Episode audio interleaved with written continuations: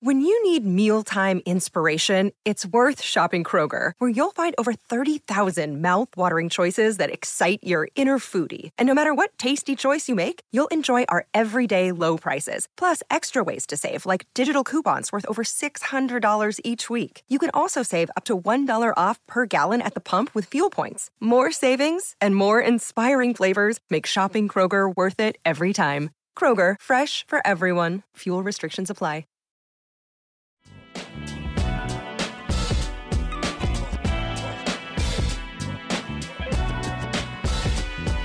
Like sands in the hourglass, so are the days of Simmons versus Sixers, and this soap opera's plot thickens by the day. And this saga promises to get worse before it gets better. We're just days away from Media Day and training camp, both of which Simmons is expected to miss. Uh, and in case you missed it, uh, Doc Rivers uh, went on some TV show this morning, and he said some stuff, uh, which we will read to you. Uh, I preface this by saying we don't believe you. You need more people. But here's what he said. It was a good conversation that he gave us reasons which we obviously didn't agree with. Uh, in sports, there have been so many times this has happened that hasn't been reported, and the guy comes back. Listen, we're going to go through it. Doc went on to say, we're going to always going to do what's best for the team, but I can tell you up front, we would love to get Ben back, and if we can, we are going to try to do that. Ben has a long contract, so it's in our hands, and we want him back. Doc said some more stuff, such as, I want to correct that, and this is the part about Doc saying that he doesn't know the answer to the question of whether or not Ben Simmons could be the point guard on a championship team. That was after that game seven loss to Atlanta in round two. He said, I want to correct that because I would love you guys to play what I said. I never said what was reported. We actually heard it, wasn't reported. We heard you say it. Uh, it was the first question after we just lost the game seven. My answer was, quote, I'm not answering any of that stuff right now. I don't even know how to answer that. That wasn't what you said, but okay. Uh, that had nothing to do about Ben. I was basically saying what disappointed me, it was being portrayed that I was out there saying, I don't even think we can win with Ben, and I do. I tell Ben that the next day. What really disappointed me was that the next day I went on and said, guys, I don't know exactly what I was talking about, and no one heard Yeah. it. They just kept running with their narratives. The media, the media. So Yeah.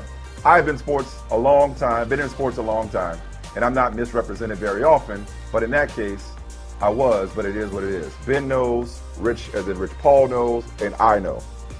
And a little bit more from Doc this morning. Talked about what Ben needs to uh, to improve upon. He says it's about free throws, and we absolutely have to improve on that. We don't even need him to be at 70%. We hired a free throw coach, a shooting coach. We want to get him in the gym. We want to work him to get him better because I believe that one thing frees him up. That one thing frees him up. People talk about that game seven, and I'm not sure what the actual stat is, but I want to say Trae Young was five for 24. Uh, side note and uh, narrator's note, emphasis on the 24. Uh, who did that? Ben Simmons did that. We forget a lot of things that he does, but I don't because I'm a coach and I know the value that he has for this team. Yes, we got to get him better at the free throw line because if he does that, that kind of frees up all kinds of other things for him. The one thing we did do last year was we gave him the ball. We put the ball in Ben Simmons' hands. He led our team to the best team in the East in the regular season, one game away from the Eastern Finals. We can win the title with Ben. I just believe that. Here's Doc in his own words. Well, that's his own words, but here's Doc in his own voice a little while ago with Rich Eisen. Rich, you've been around sports long enough Yes. guys, I'm never coming back. I don't want to come back. And then the next thing you know, they're back. Um, and so, you know, we don't take it lightly. Uh, we do understand um, the frustrations. We understand, uh, and you understand this when you're in sports and uh, you have your dream of winning some and it doesn't happen for you. Uh, the mental toll that that takes on you and each individual. And so, this has happened more than, than we know. Uh, than you know. I would say, um, but yeah, so we don't take it lightly, but we intend to get Ben back, and, and we wanted to, to have him back. One of the things I kept reminding Ben of, and I remind fans of, is that Trae Young was five for 24 in Game Seven.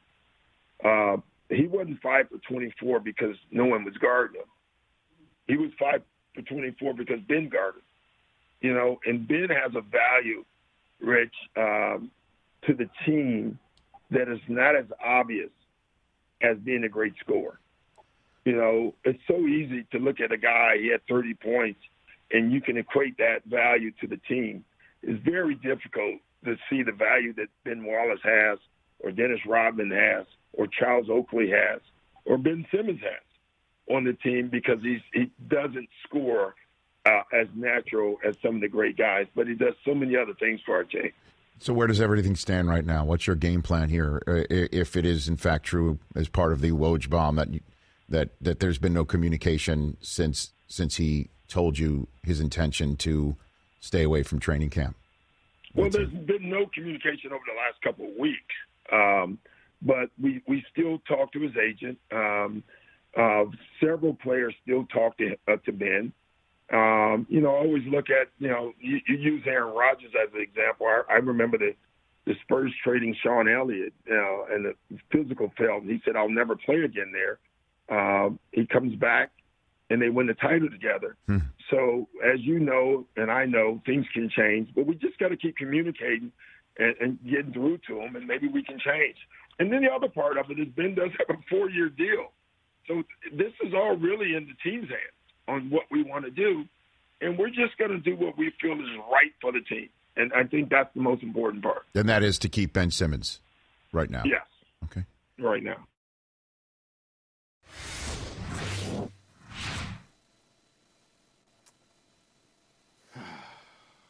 Are we done? Uh, uh, like, no, no. Unfortunately, we are just done? getting started. Uh, we're just getting started. This ain't this ain't resolving itself anytime soon, brother.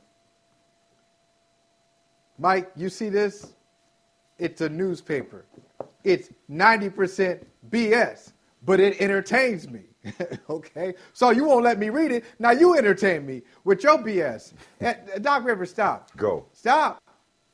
Stop. stop. yeah, right. Go. Oh, oh, a traffic stop.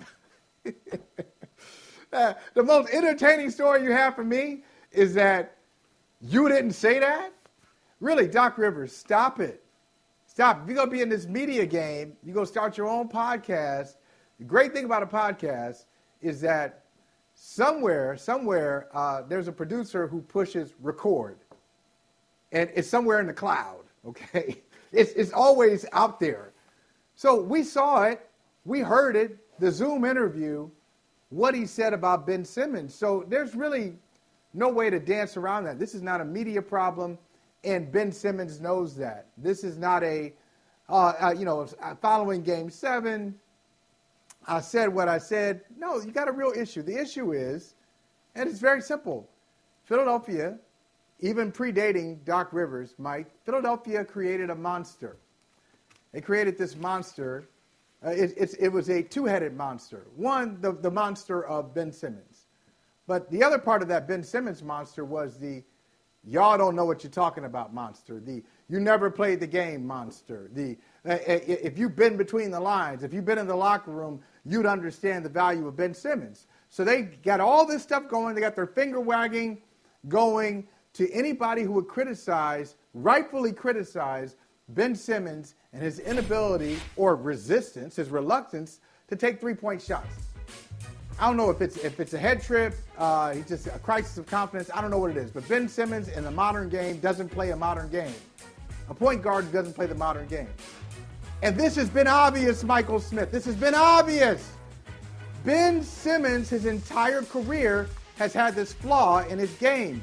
When people have pointed it out to previous coaches, whether it's Brett Brown or now Doc Rivers, the previous general managers, They've been told, no, no, no. There are other things going on with Ben Simmons that you don't understand. And then the Sixers told that to Ben Simmons. And then they told the truth after game seven, and he got mad because he's never been held accountable. He has been enabled by his organization his entire career. And when they finally told the truth at the wrong time, he got mad. Now, look, shame on him for not developing his game. Shame on them for enabling him. But, but beyond that, don't sit here and insult us with this. That's not what I said. No, that is what you said. And you could have come back, Mike. Doc Rivers could have come back at any time and said, "Hey, this has gotten out of hand." Well, there's the point. He could have said. Well, there's the point. He could have said it during NBA. He could have said it during the NBA Finals. He could have said, "Look, well, that, that, by the way, wait, that's it. He, what, that's it. What I'm like, saying, that, anything that yeah, he could have said it. Now he's saying it now because he's bargaining. I, it, stop. Just stop. You know what we call that? The whole thing is just. You know what we call that? We call that we call that a day late and a dollar short. Okay, um, Right. That's the point right there. Like it's fitting that Doc is doing a media tour to promote a podcast that he's narrating called "It Was Said Sports," um, because you said what you said. As they say, I said, said what what, I said. said, and we were there when you said it, And and, you had ample stop. opportunity to do this same media tour at any point if you were really invested in repairing the relationship with Ben Simmons. See, my problem with this entire situation, because somebody asked me yesterday, it was like, Michael, I'm, I'm, you know, you confused me a little bit yesterday. Like, you seem to be, you know, pro Ben Simmons yesterday. Like, whose side are you on here? It's like, no, I've been consistent. I'm on the side of logic. I'm on the side of solutions, okay? And I wanted Ben Simmons out of Philly before game seven, okay? And I knew I wasn't alone. That meltdown wasn't just game seven, that was that entire series for the most part. That was the playoffs for the most part, um, with, with a few exceptions here and there. But my thing is, the Sixers, they want it both ways. Or, uh, if I could channel my inner Marlo, they want it to be one way, but it's the other way.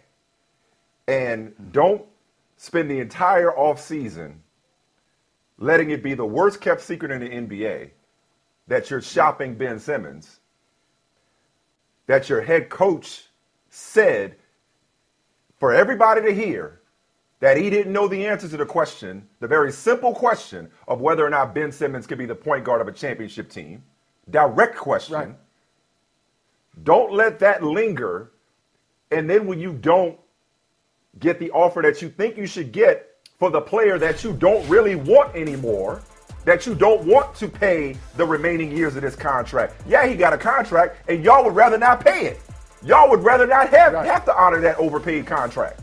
So don't do that and then come back later and be like, oh, actually, you know what? It's all good. Let's just move forward. No, it don't work like that. You can't have it both ways. You can't attach some astronomically high price to an all-star that you don't want. Well, if you if, if you want so much mm-hmm. for him, why don't you want him?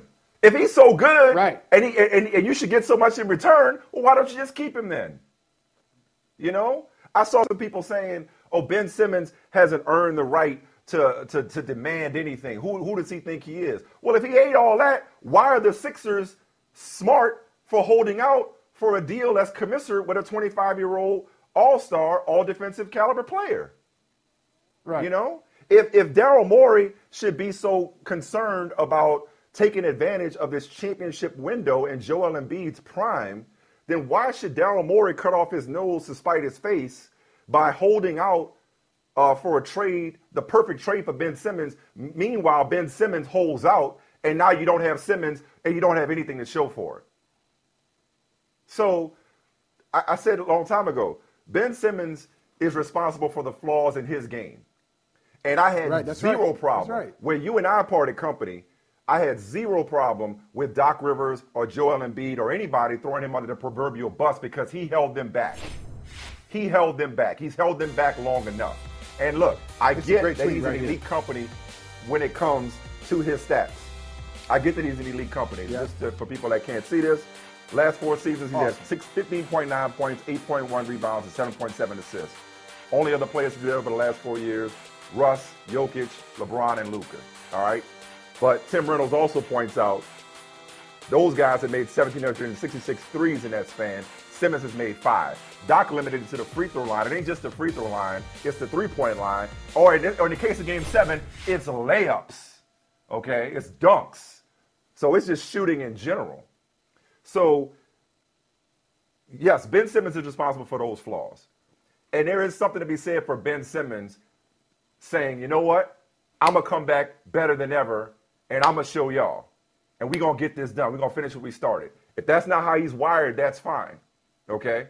But I've continued to say, and this is where I say I'm not on anybody's side, I'm on the side of solutions. I've continued to say right. that this falls at the feet of Daryl Morey because you want to win the trade when you know you can't win a championship with this player and you expect everybody else to solve your problem for you to your liking. Michael, you laughed at me when, that when the report was that it was Malcolm Brogdon in the first round pick, and I was like, damn, they should have jumped at that.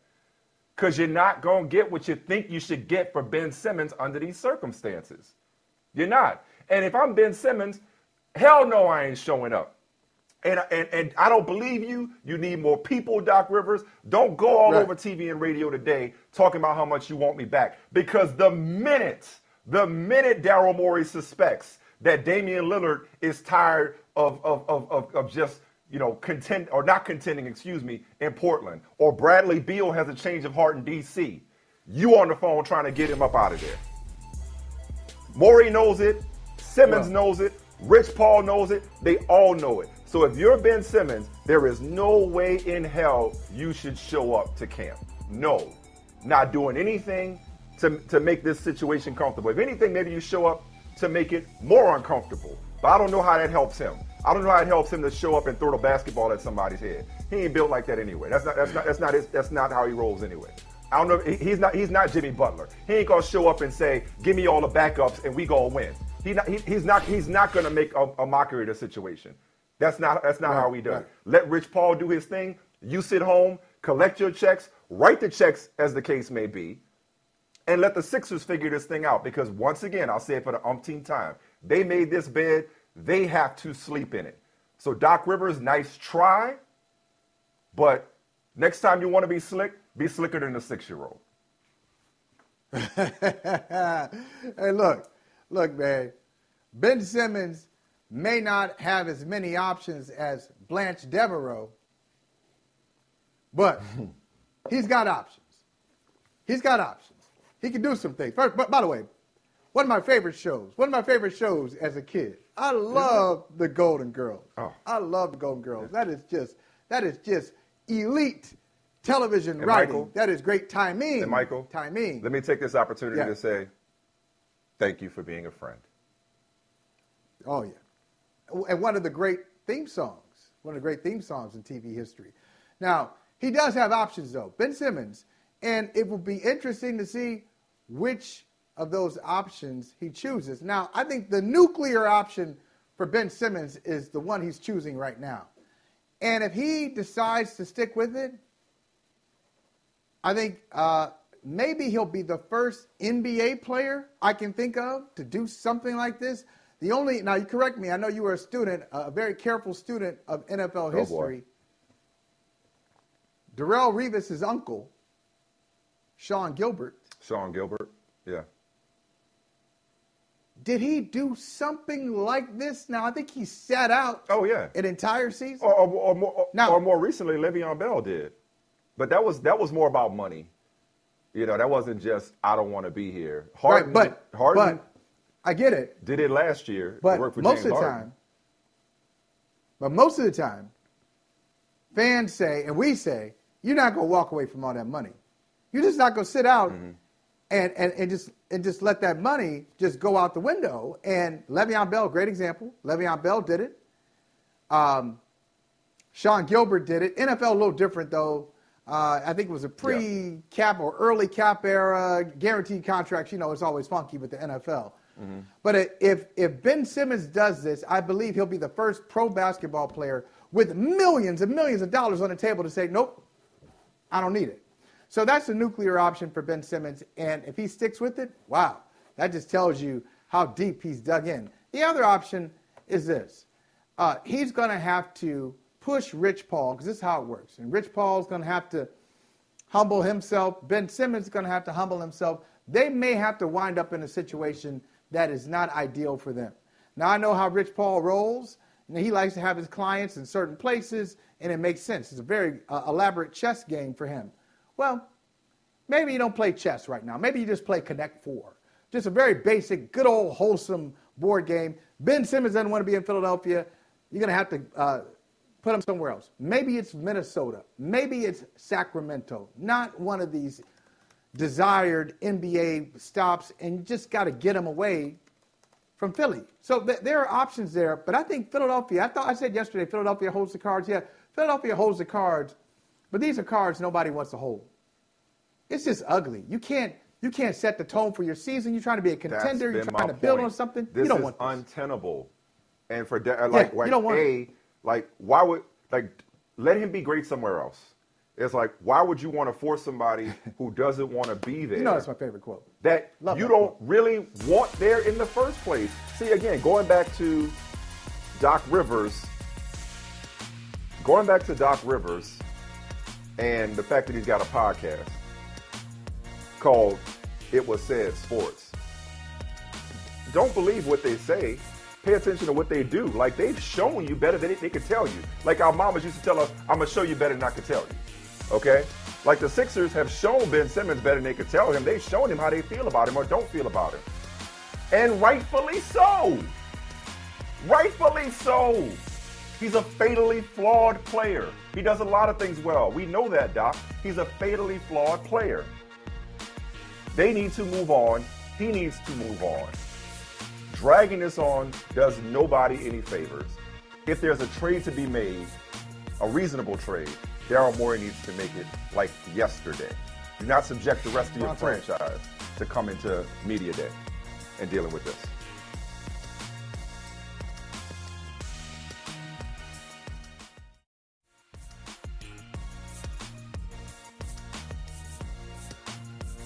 Andy is uh, is still battling through his his injury. Uh, like I said to you the other day, we're, we're glad that it's not his ACL.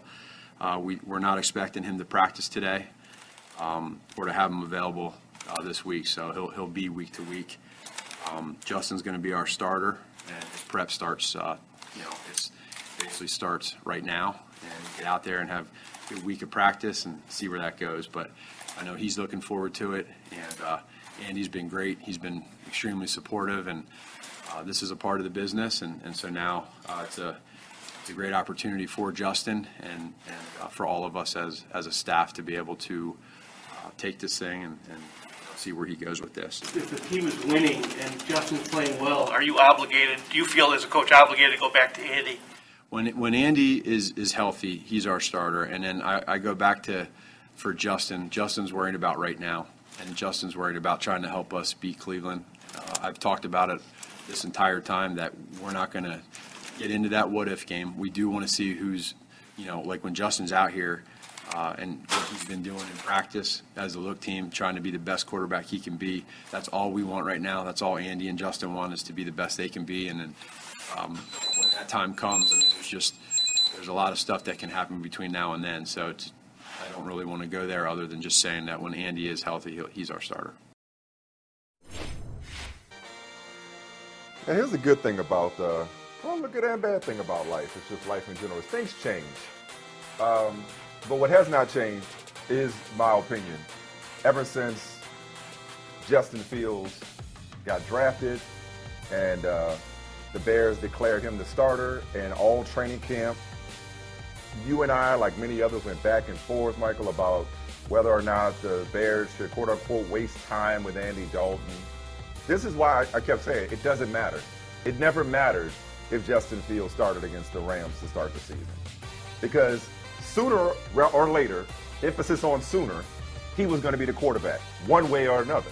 Either because Andy Dalton faltered, because Justin Fields closed whatever gap Matt Nagy thought was there, or because Andy Dalton mm-hmm. unfortunately got hurt. But I, but I, I always said sooner or later he's going to be the quarterback. So why does it matter whether it's week one? So here he is now, and I'm here to tell you, and I'm sure I'm not telling you anything you don't already know. Andy Dalton ain't getting that mm-hmm. job back, regardless of what Matt Right. Nagy says. It's over. He could It's sit here right, Right. now and say the right thing, which is, Yep. hey, when Andy's healthy, Yep. he's our starter. Because hey, you want to do right by the veteran guy you signed, and nobody wants the the rule. You can't lose your job to injury. We know that's not true. We'll talk about that more tomorrow on the 20th anniversary of an injury that literally altered the course of sports history. We'll talk about that tomorrow. But you can lose your job to injury. Of course, you can lose your job to injury. Okay, but nobody wants to say, hey, we were. He's not gonna come out and say, hey, you know what? We were just waiting for the right opportunity, and unfortunately for Andy, this was it. Them be the breaks. You know, I mean, we'll, now we have an opportunity to do what we wanted to do in the first place, which is play Justin Fields, and now we can, you know, roll with these punches. But not only because I think Justin Fields is going to ball out, but I just don't believe that you can go back. Like you can you can hold a quarterback back, but I don't think you can go back. As in, they could have played Andy Dalton for another couple of games as a starter and kept working Justin Fields in. But once Justin Fields is the guy, it's illogical to stunt his development by giving it back to Andy Dalton under any circumstances other than Justin Fields is okay. Sorry, Sam Darnold, seeing ghosts, or Justin Fields is at risk of really doing long-term damage to his potential by leaving him out there. He needs to be taken back, and it's happened before. Certain quarterbacks have started and they pull back, get another view from the sideline, and then insert them later. But unless Justin Fields completely falls on his face, I don't see the logic in going back to Andy Dalton at this point, and that's without having seen Justin Fields perform. The last thing I'll say, Michael, Right. I think it's the dawn of a new day in Chicago. It is the dawn of a new day. This is what they've been waiting for. He is now going to make his first start, coincidentally, fittingly, poetic, poetically, whatever you want to call it, at Cleveland, in Ohio. We know where he made his name as a college quarterback. Not to That's mention, right. right, down right. the street from a place he hopes to end up five years after he retires. Bears been looking for a quarterback for a long time. They've yet to have a 4,000 yard passer. I don't know if he does it this year, but I'm gonna go on a limb and say they get one with this kid, and this is it. This is the dawn of a new era. Oh, happy day! Chicago believes it's had, it has its new quarterback, and now there's nothing standing in between him. And this will be remembered as the first start of a long and fruitful career as the Chicago Bears starting quarterback, which very few people have been able to say. But Justin Fields is here to end that endless cycle in Chicago. I hope, Mike, you're right. I, I like the way you say it. It's the dawn of a new day. Not only is it a dawn of a new day in Chicagoland, I want to say the rest of the land, the rest of the NFL. I hope so. I hope we can get to the point where it's just not paint by numbers that we all, uh, and by we, I mean NFL general managers and head coaches, go into this default mode that you have a young quarterback that you traded up for in the draft to get. You have a young quarterback, you must then pair that young quarterback with a veteran quarterback. And sometimes that veteran quarterback has to play because, you know, this is just too much for that young quarterback to take. And, and you know, maybe that guy can mentor the young man and then, then eventually the young man will get a chance to. Stop, stop. There are five quarterbacks drafted in the first round. Justin Fields was number four of five drafted. The Bears made an aggressive and uh, intelligent move to go up in the draft to get Justin Fields, who may have been the second best quarterback in the draft anyway, but the fourth quarterback taken. So they go, they do this, and they have Andy Dalton. I mean, that's coming in. Justin Fields. Look, that's co- that's that's coming Right. in. He's got a chance to be the best one. He's still got a chance to before he could be the best one. I mean, it- look, it's early. Exactly. it's early. Right. But the guys taken Hey, before hey, him ain't got- exactly like the world on fire right now. They got Andy Dalton and Justin Fields on the roster. And if you really just think about it, um, outside of Chicago, because once again, I, I, I'm not I'm not really invested in this. I don't have any money on it. Uh, not members of the family, so I'm just just calling it the way I see it, and that is Andy Andy Dalton probably gives you a chance to go eight and nine, at his best, eight and nine, maybe seven and ten. That's the same thing you're to get with Justin Fields. There's some things Andy Dalton does better than Fields based on his experience, based on his skill set, but ultimately, uh, if you got it right, Fields has a much higher ceiling. Fields is going to be the better quarterback. So just throw him out there, let him develop. Because that, that's how quarterbacks get better. I just don't understand, like why, why Andy Dalton was there in the first place. You say it doesn't matter. Okay, maybe you're right, Mike. But why was he there? It, you said, different context, talking about Ben Simmons, you said you're on the side of logic. Me too. So, on the side of logic, why you got Andy Dalton there? It's not like you had to have him, like San Francisco had to have Jimmy Garoppolo because he's got a big contract. But I mean, so Mike, that makes sense. Listen, maybe maybe I've just been around the game Come too on. much, and I've let I've let Yeah. coaches coaches logic or coach speak or coach think, whatever Yes. you want to call it, infect my Yes. thinking. But let's just go back to just a This couple of them right. off the top of my head. You could ask yourself, and this guy, I, I, I feel for him because he could not catch a break, uh, and we're seeing it again um, in in Houston. Tyrod Taylor. But yeah, Tyrod Taylor in Cleveland was the starter. I believe it was against the Jets he got hurt. And then Baker Mayfield came in. It was like, why were they wasting time with Tyrod Taylor?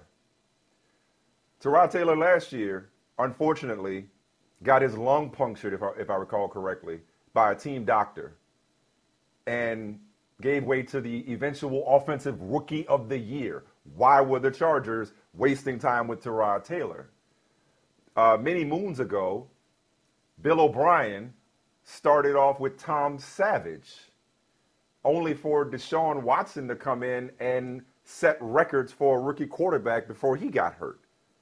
So I don't know the answer. I guess these coaches just believe that these kids aren't ready yet, no matter how much players are coming into the league more and more prepared to play right away.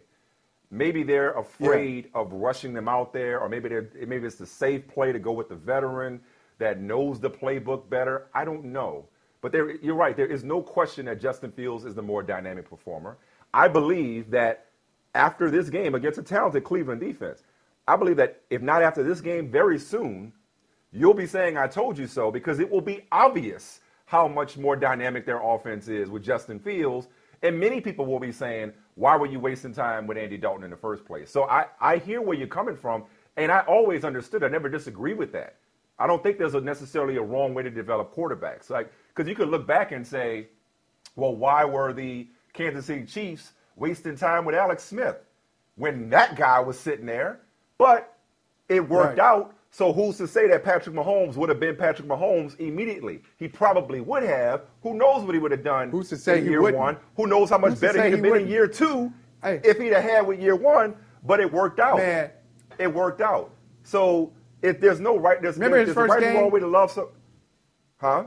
Remember his first game as a rookie? Remember, remember that game? His first Patrick Mahomes' his first oh, game Oh, you could tell. year at the end of the year. Yeah, you could tell. You knew right then and there. Woo. You knew right then and there. Yeah. But what I was about to say, Keith Sweat, was that there's a right and a wrong way to love somebody. But there is no wrong way to raise a quarterback. And why do they do it this way? It's just the kind of the way it's been done. But my point was always eventually we were going to arrive here. We were going to get to the point. And what's really exciting, Mike, what's most exciting is just this this this transition period that we're in uh, in the NFC North because Rodgers seems like he's on his way out.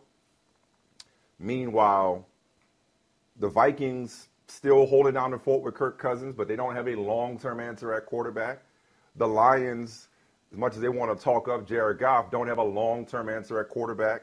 So this not only starts the process of Justin Fields getting better and growing into the job, but like I said, it's the dawn of a new day, a new era, and potentially, eventually, maybe even a changing of the guard where the Bears could have the most envious quarterback position uh, in the division after watching uh, Green Bay in particular have such stability at quarterback all these years.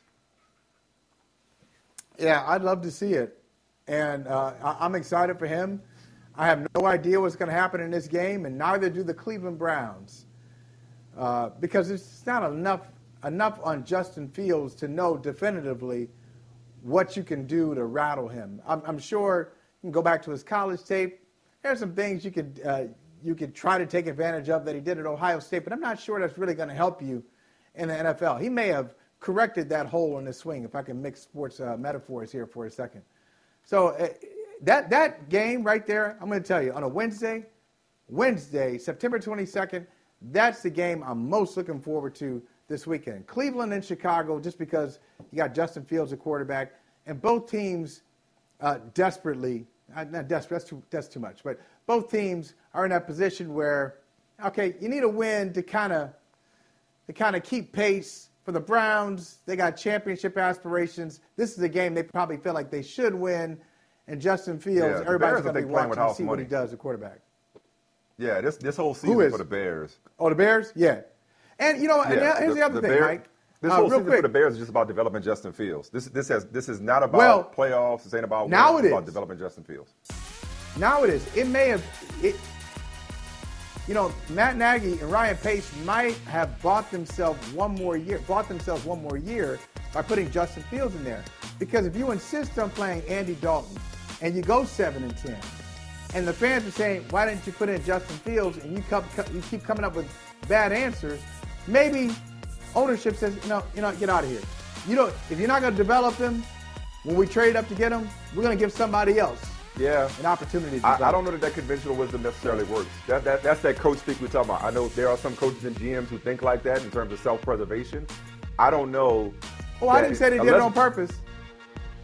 Well, okay, I'm about to say because Justin Fields, unless if, if Justin Fields balls out, then maybe they got another year. But either way, the organization may decide to go a different direction. I've, I've, you've seen that before. You might you can draft a quarterback, but you'll be Yeah. drafting and developing for the next regime. So we'll see.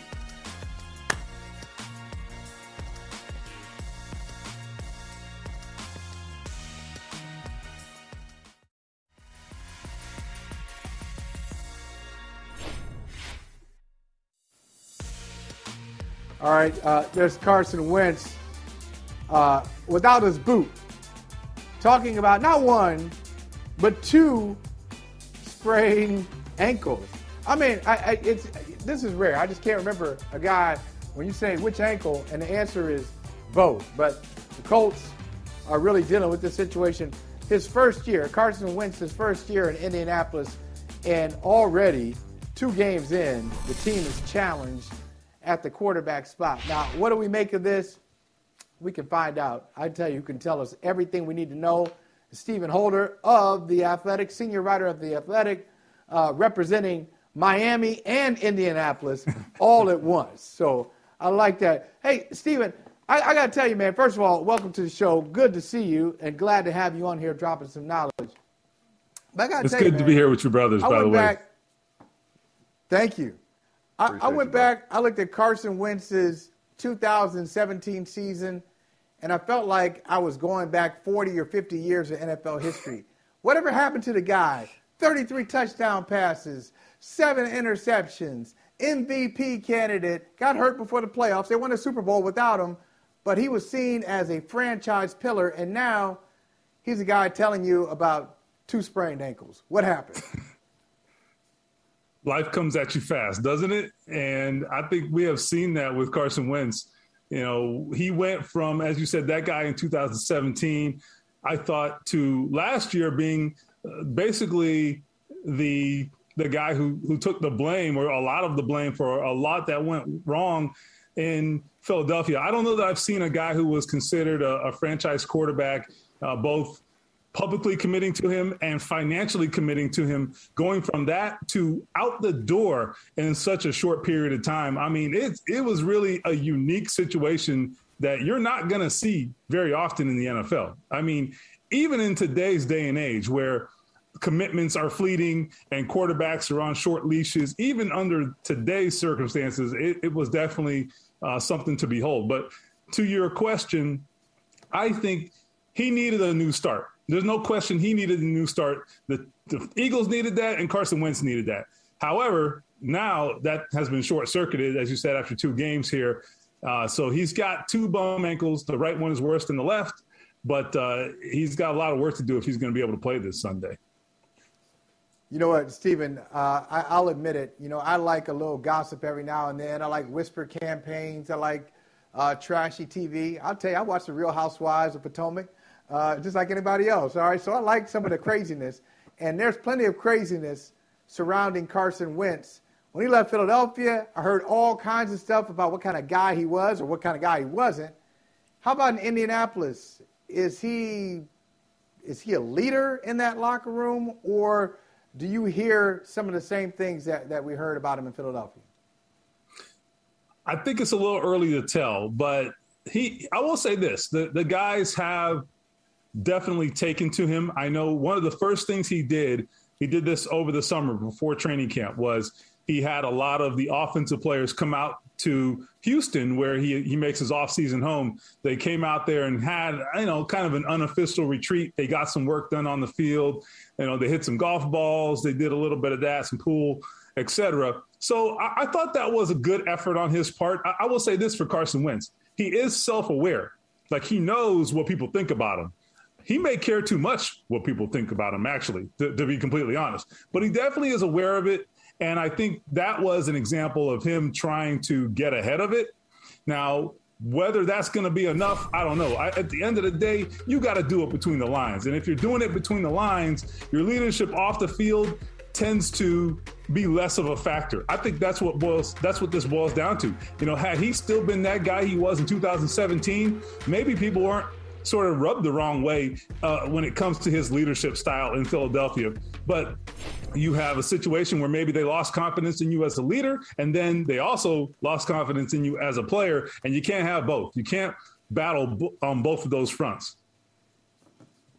I read where the Colts uh, have invested more money in their O line than all but one team in the NFL, but two games in, 21 quarterback hits, 26 QB pressures certainly doesn't help playing the Rams and Aaron Donald like they did last week. And, and it's funny you said life comes at you fast. You could add life comes at you fast in Philadelphia. We just finished talking about Ben mm-hmm. Simmons, his fall from grace. But yeah. I do want to ask though, much like in Philadelphia, and we talked a lot about this, Carson Wentz's decline was not all Carson Wentz's fault. Um, the thinking was that going and you know reuniting with Frank Reich would uh, would reinvigorate him uh, and uh, you know uh, you know, return his career. I'm sorry, just drew a blank there. So what I want to what I want to know from you, Stephen, is resurrect his career. That's the word I couldn't find for some reason. Resurrect his career. What I want to find, what I want to know from you though, is what are they doing around him? I pointed out that stat about the hits and the pressures. What are they doing around him uh, after two games uh, that they're not doing well enough that they don't need to correct going forward? In addition to him getting healthy. Yeah, there there has been a little bit of dysfunction in the offense, and it, it traces back really to injuries. You know, they have had a number of guys miss pretty much all of training camp in the preseason. Carson Wentz among them, right? The offensive line, a majority of the offensive line missed the entirety of training camp. And so what I've been telling fans in Indianapolis is that, you know, when you talk about training camp and oh, a guy will be back for the season, no big deal it is a big deal. That's what I think. I really think when you see an offensive line underperforming the way this one has, you talked about the investment. I really think it traces back to they're not ready. They they weren't ready for the season opener. And you know, that's not anybody's fault per se. It's just circumstances are what they are. Look, they've signed Eric Fisher to be their left tackle. This guy's coming off an Achilles tear. He gets all the credit in the world for getting back out there, missing one game after getting hurt in the AFC Championship. Remarkable. But to suggest that he's in mid-season, mid-season form, of course not. Same thing with Quenton Nelson, who's battling a, a back injury. You know, he fought valiantly against Aaron Donald, so God bless him. But uh, these these guys, you know, so same thing with their their Pro Bowl center, Ryan Kelly. Their their right tackles hurt, so I mean they got a lot going on. I think it's going to take a while, and then they're dealing with also, Carson Wentz trying to get on the same page as these receivers. He missed all of training camp with a foot injury. So, you know, we talk about his injury history. It's not just these ankles, it's also this this foot injury that kept him out of training camp. So it is a recurring story. Like I don't like to label guys injury prone, but I get where the label comes from. There's no question about that. Yeah.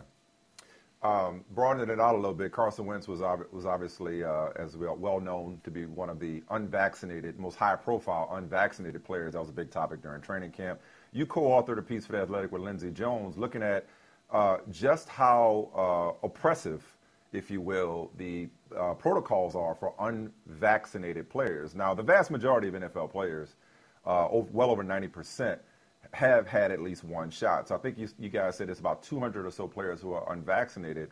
I wonder, in, in your research, did you find that, like Denzel Perryman of the Raiders, did you find that players are being worn down and beaten into submission, if you will, and coming around to getting vaccinated so to avoid having a social distance, having to test early and every day, uh, having to, you know, go through all the different uh, steps that vaccinated players do not, being ostracized, or being outcast, as Denzel Perryman said. Like, are, are those holdouts coming around just through exhaustion, or are they dug in and we're just not going to get the league completely vaccinated or close to it?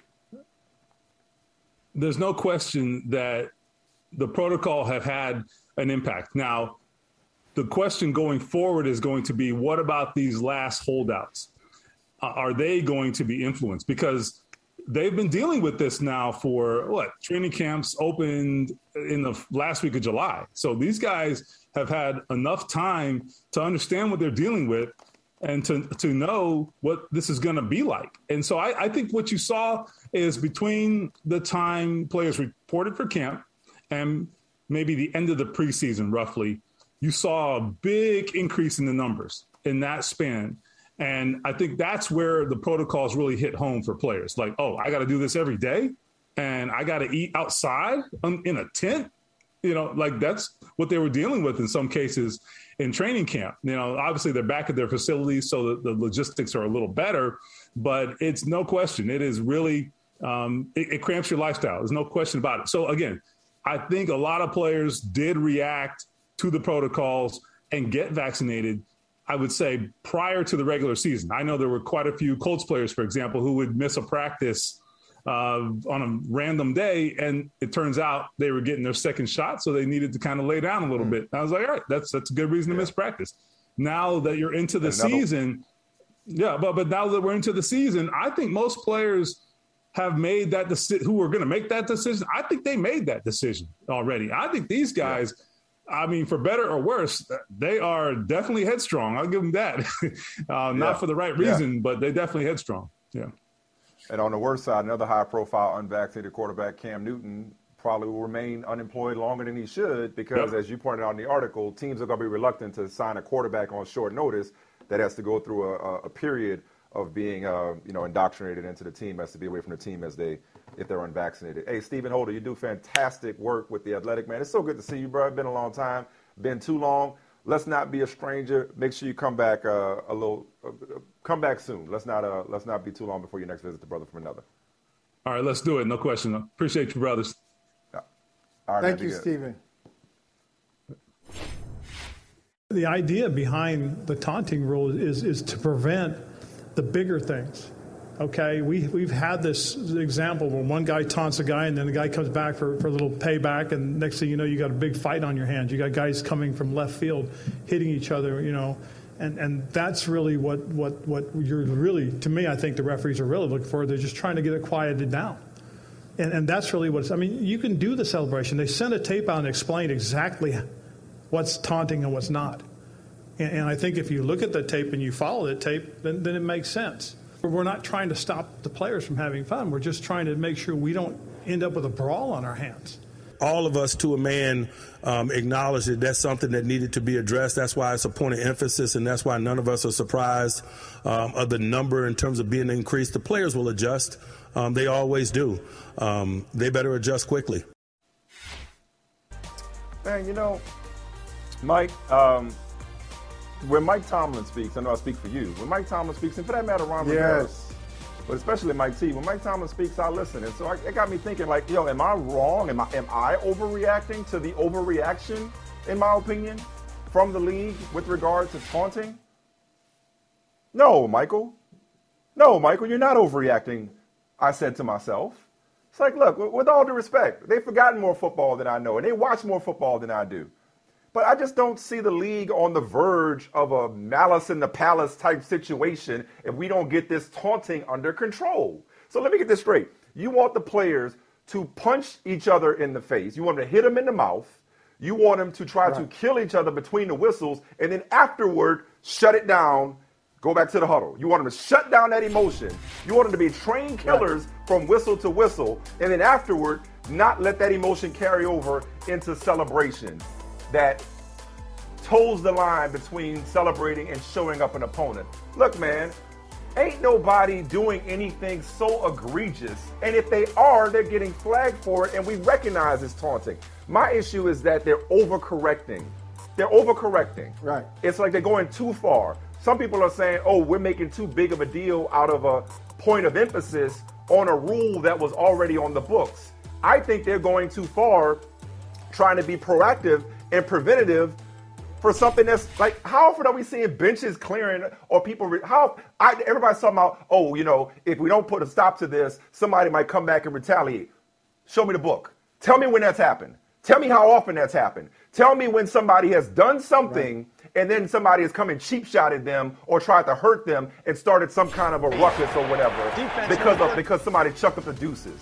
Like you know and I for one you don't talk about what the fans want to see I, for one, I like Tyreek Hill chucking up the deuces. And you know what I like even more than Tyreek Hill chucking up the deuces? Antoine Winfield getting him back in the Super Bowl. I, for one, like that. Yeah. You know?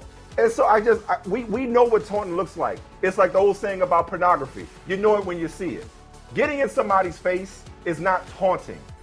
Making an incomplete sign, standing over him. You know what? Don't ever show NFL films footage of Dick Butkus standing over somebody and pointing his finger after a big hit. Right. Don't ever show that again. That's what this. That's football. I'm sorry. And I look. I ain't played beyond high school. I know. Who am I to say was football? So what? Michael, you never played. So what? You ain't never put on a jock strap. You don't know what you're talking. Fine. As a fan, I am not seeing yeah. this problem that needs to be fixed. You know, like on Twitter is like nobody, absolutely nobody. NFL, let's go and fix this taunting epidemic that we have. Like what? What was the problem here? And now you have as many taunting flags in two weeks as you had all season last year. I believe the number is 11 and eight last week. They're overcorrecting, going too far. And it's not that I want to see players being unsportsmanlike and disrespecting other players. I'm not saying I want to see that. What I don't want to see, Michael, is 15 you know, yard penalties. Know. I didn't sign up to see officials. I didn't sign up to see refs. But I do want to see players be themselves and they grown ass men. Since when are they worried about players' feelings? Oh, now you worry about whether player, oh my God, he taunted me. I gave up a pass and, and, and Kush and Avery and uh, he got in my face and he talked. Trash talking is part of sports. They talk part trash sports. in sports. Part of sports. They talk yep. trash yep. in sports. They are competing. And I'm not sure. That's what they do. I'm not Come sure. Uh, what are we said, talking you know, about here? I think I kind of, I kind of do like singing. I like singing. And here's the other thing. It happens. This is why it's such a complicated rule, because, and, and we're going to talk to some folks who know, uh, you know, in a little bit, who know exactly what I'm talking about. There are some people who get away with taunting because they're not on the perimeter, so they're not downfield. So you mean to tell mm. me defensive tackles and O tackles don't talk trash the entire game? You don't think they talk to each other? So it's obvious when somebody is pointing in your face and they have to be separated by the official. But a lot of times there's banter going on on the offensive and defensive lines at the line of scrimmage. Just, uh, just say it. banter at the line of scrimmage that might be uh, a little pointed, a little harsh, and the officials aren't paying attention because down the field, the cornerback is doing this over the receiver ooh, who didn't catch the ball. Or the receiver is, is spitting the football right over the guy he caught a pass over. Or, or just like, hey, you know, patting him on the head or wagging a finger at him. Come on. It's, it's so the same with end zone celebrations. You, it, you don't like it? Here's the Stop them. And you'll get your turn to the talk problem. trash. Hey, Mike. Can I tell you what the problem is? Yeah. This is ahead. why. Yeah, I got you. I'm telling you what the problem is. Why you said when did it become this big issue? It became a big issue when the money became bigger, when the dollars became larger. And the NFL, mm-hmm. I used to joke, the NFL eventually it's just going to become a studio league. They're going to be like, you know, 12,000 fans. You can have a stadium for 12,000 fans just for optics, and it's mostly produced in the studio. Everybody's got nice stuff at home nice TVs, they're watching their TVs, and it's just like a made for TV product. And in a made for TV product, you want to be able to, you want as many predictive elements as you can get. And one of the things that uh, apparently is making advertisers, owners, somebody uncomfortable is players being a little too dramatic, going back and forth with one another. And I think the NFL is trying to curb it and bring up, bring about a more um, sanitized, wholesome, made for TV product. Sure. Wholesome. Other than the say. violence. Yeah. Other than the violence. Um, Omaha. Omaha. I'm, I'm calling the I'm calling the audible. Calling the audible. Typically we go to break by now. Typically we would you know reset for the second hour of brother from another. But we got my old friend and our new colleague Yeah. at NBC Sports and Peacock. Mike Golic is on the line. I you, told brought- you. you took it in the trenches, Michael. This man knows about Yeah. the trenches. So I said, look, neither one of us played. This man played. It's so good to see you, Mike. It's, it's like the more things change, the more they stay the same. Here we are reunited again. I, I know you've been listening to our conversation about the taunting rule. I have no idea where you stand on it. I have not heard your take. So correct us where we're wrong. And where are you on this point of emphasis? Point of emphasis. I need to emphasize that. Point of emphasis on the taunting rule this year and the 11 flags we've seen through two weeks. Well, obviously, first, uh, Mike, great to see you. Great T-shirt as usual. Uh, usually come come to town with that. Um, I don't know your clock, so I don't know when you need to be out. But I was listening for the last, you know, five ten minutes. Okay, here we go. First, the smack talk that goes on on the line of scrimmage. There is smack talk. Normally, it's quit holding me, blank you. That's pretty much the extent. Offensive and defensive linemen are too concerned about getting air into their lungs after a play to smack talk to the extent it's always been the further away from the ball, the more smack talk that you get. So there is some on the line, but nothing that that is too bad because guys are short and sweet. Like I said, it's usually two words and it ends in you, and then they go back to the huddle. This you guys hit the nail on the head. It's points of emphasis. Let's let's talk about other times they've done this. They did it when they wanted to stop the defense from dropping their heads on tackles, or or the one time the offensive running backs when they were dropping their heads. Point of emphasis. They called it about three times in a preseason game. Then they said, ah, we can't do this anymore. We're not going to do it. Point of emphasis became a few years ago. Don't drop your head on a tackle. Again, it was a rule that was already there, but it was going to be emphasized. And they went overboard on it. They've gone overboard on protecting the quarterback. I understand why, because I'll, as I'll get to the, the taunting in a minute, I understand why, because this is a little more of a health concern with heads and such. But I still think they went too far. But their thought was you got to break a few eggs if you're going to make, you know, an omelet. And we're going to overemphasize the point of dropping your head to the point of of even when a wide receiver changes his level, when he does, it's still on the defensive player to hit in the right spot, which drives me freaking bananas. And and let me tell you, the toughest position to play in the NFL is defensive back because you don't know where the heck to hit a guy. You think you're aiming at the right spot, and it changes in a split second, and you're the league is saying you're responsible for it.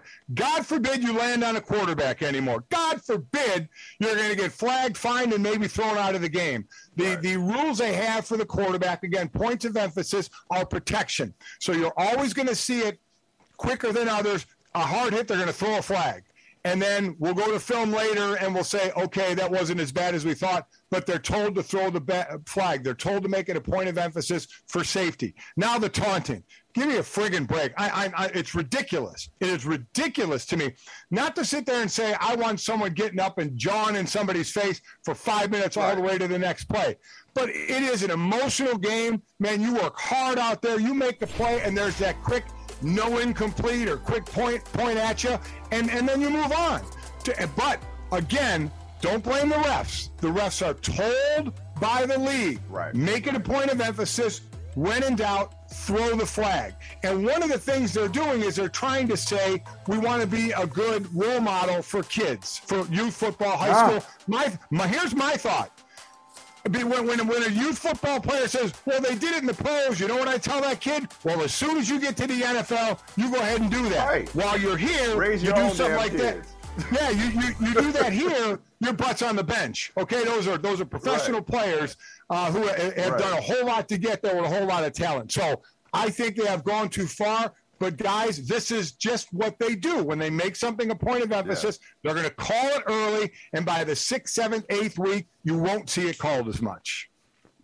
Yeah, I just, I, I, I guess I, my, I'm curious, curious about like, what are these? What's this crisis that they're trying to avert, like, or avoid? What is this? What is this imminent disaster if they don't get this under control. Somebody's gonna like, you know, go go Billy Blanks and and, and, and last Boy Scout or something because somebody talked about their mama. I mean, it's like this is like this this happens all the time, and, and we know it when we see like you know, Mike, Mike, you know the difference when it's poor taste. We know when yes. somebody's doing something just like completely out of pocket. That feels few and far between. Like I just taunting has such a negative connotation. Trash talk is okay.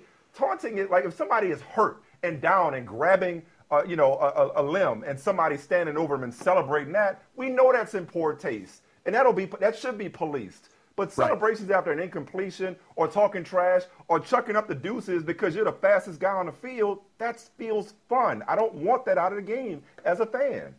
I, will never understand how chucking up the deuces is going to catch you a flag. I would have loved to have been able to do that in my career. I was just never fast enough to do it. uh, this this is all this is all optics. This is all for the look of the game, which is difficult because again, you're not on the field. You're not involved in the emotion of the game of making a big play of doing that immediate thing after. And and I'm with you. I think there is a line. You can tell if someone's grabbing a knee and you're pointing at him and laughing or doing this throat slit. Okay, I get it. But I mean, you you can see that if two guys are getting up, John. Now I don't want anybody spitting on one another because you know then you're going to get right. a brawl, and, and, and I get it. But you can tell the refs are right there. The flags are coming out so quick, way quicker than they have to. But again, they're being told to do it to try and curb players from doing it in the first quarter of the season, hoping the players will police themselves on it and they won't have to worry about it going on later in the season. Yep. I, I, I want to ask you, I do want to ask you, Mike, uh, as, as, we just look at the NFL first two games of the year, if, if anything, I mean, beyond this, beyond taunting, you know, is somebody's play, a, a, team's performance, a coach's performance, if anything has gotten your attention, you look at it and you say, wow, I didn't expect that, that's pretty intriguing. Uh, and, and, if, and if so, what is that thing or what are, the, what are those things? Um, I would probably look at the Raiders that I, I, I didn't really see this coming, especially for a team that basically gave away their offensive line in the offseason. We, we were all going, what the hell are you doing?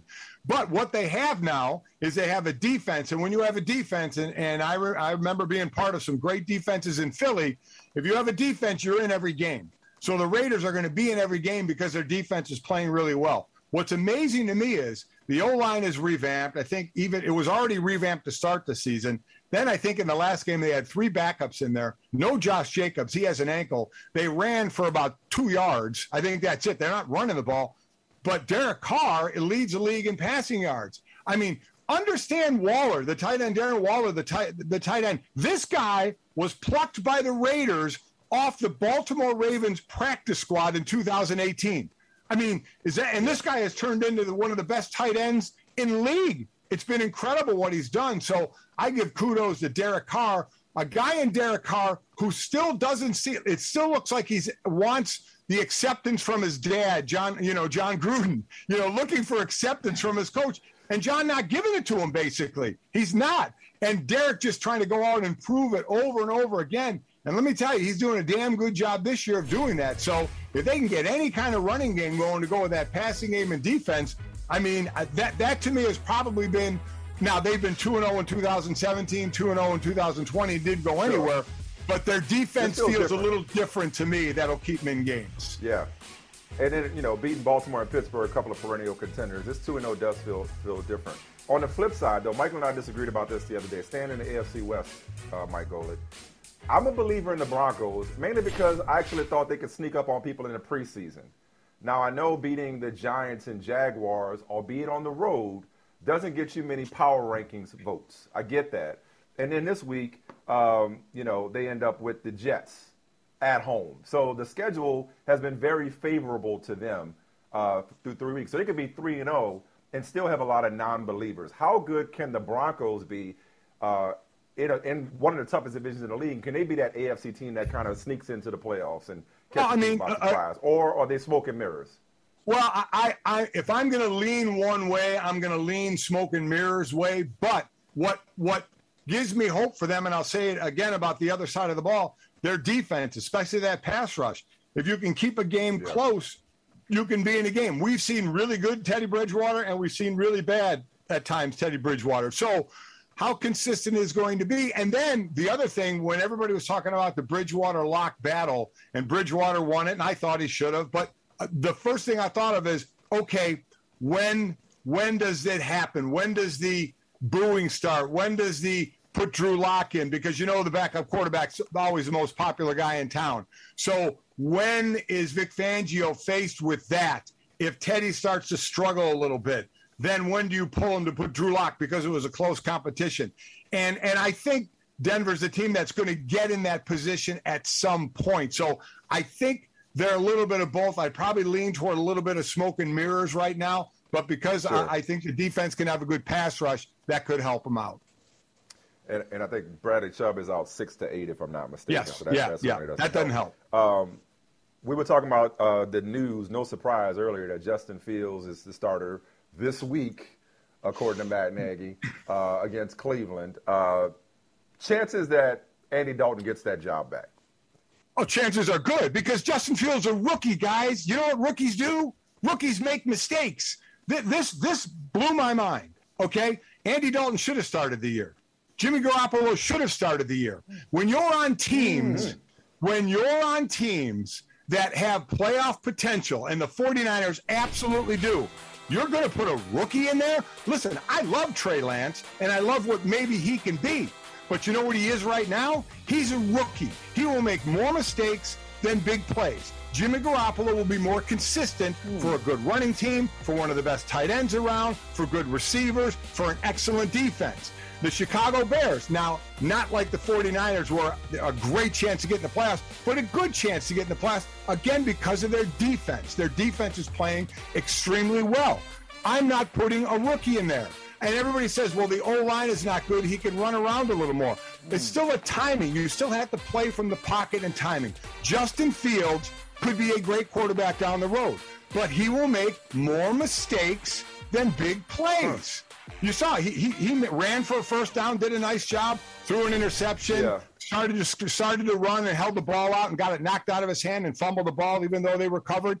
He, he he's going to make some good plays, but he's going to make bad plays. So put a consistent quarterback in there like Andy Dalton huh. and see where this goes. If you get to a while even, in the season where you're not going to go into the playoffs, then go ahead and put the other guy yeah. in because I agreed with Burrow last year. I agreed with Trevor Lawrence this year and Zach Wilson because those teams are going nowhere. Put those quarterbacks in, right. let them get their eyes watered and their nose bloodied now, and get the experience as those teams build. Even even well, if their quarterback is consistently mediocre, like Andy Dalton. But Michael, I'll, I'll give it to you, Holly, right. in a second, because you know I go back with Big Mike. I go back with Big Mike Golic. I just yeah. want to see if I if I know Mike Golic the way I think I know him. I'm nodding and smiling because you know what I think I hear. I think I hear that player whose livelihood yeah. and, and paycheck yes. is on the line and is yes. in the locker room saying, listen, I get the front office wants to develop their new quarterback, and I get he's the new hot thing in town, but I'm trying to win football games. And I ain't trying to trust no rookie with winning football games. And I ain't trying to go 5 and 11 while he develops. I got a short shelf life. Is that what I'm hearing, Mike Golic, defensive tackle Mike? I'm hearing defensive tackle Mike Golic here.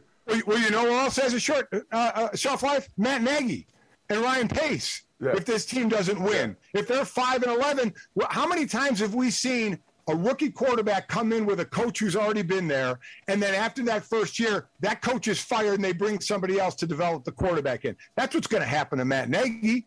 So, I eh, but to your point, yes, you're right. You also have an obligation to the other 52 guys in the locker room, especially, right. as I said, it's different in Jacksonville. They know they're not going anywhere. The Jets aren't going anywhere. Last year, Cincinnati wasn't going anywhere. You put those guys in. If your team has a shot, I'm going. You want to call it consistently mediocre with Dalton. What else I call it is you're not going to turn the ball over. Now, if Dalton starts throwing interception after interception, I get it. But he's not, he normally doesn't. Garoppolo normally doesn't. Garoppolo's got a winning record out, uh, outside of being hurt in San Francisco. I'm going to trust the veteran more while my team tries to make a run than the flashes of a rookie. Some great flashes, which you will definitely get.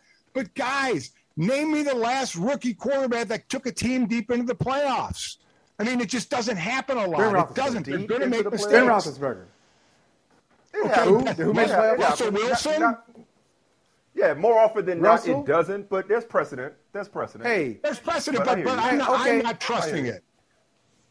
I guess. Okay, well, okay, a, a couple things here. So if the guy, if the court, I know it's different, D tackle versus quarterback, but in the quarterback situation, if you've got a special guy, if you've got Dan Marino as a rookie to go in the way back machine, if you got Dan Marino as a rookie, was not a number one overall pick, and and he's he's dealing with David Woodley, I think it was.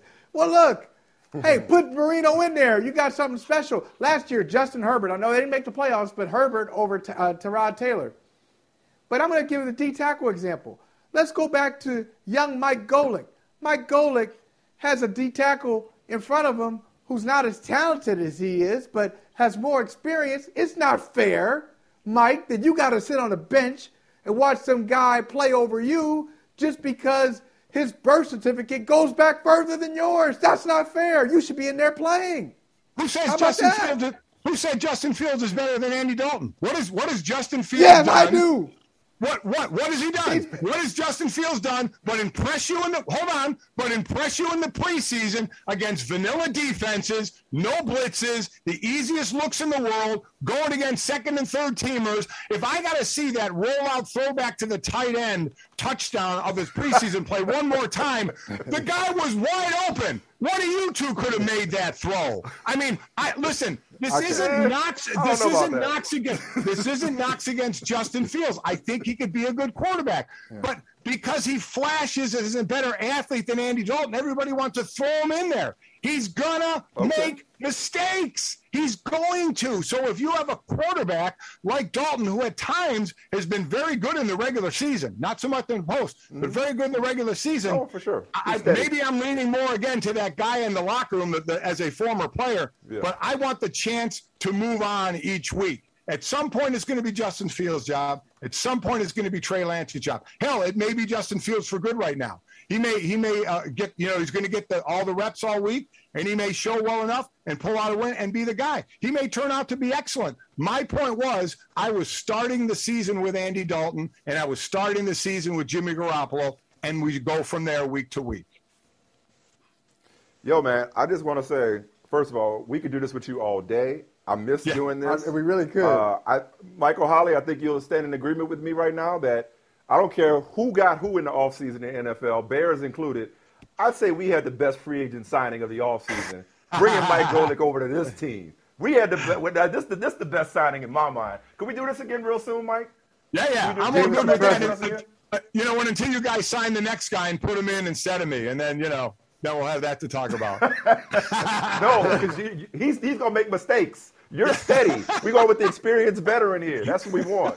Mike Golic, man, we appreciate you coming through, brother. Thank you so much. Good do it stuff. Mike. Thanks, guys. Take care, man. See ya. He gave us an interior presence. Mike Golic.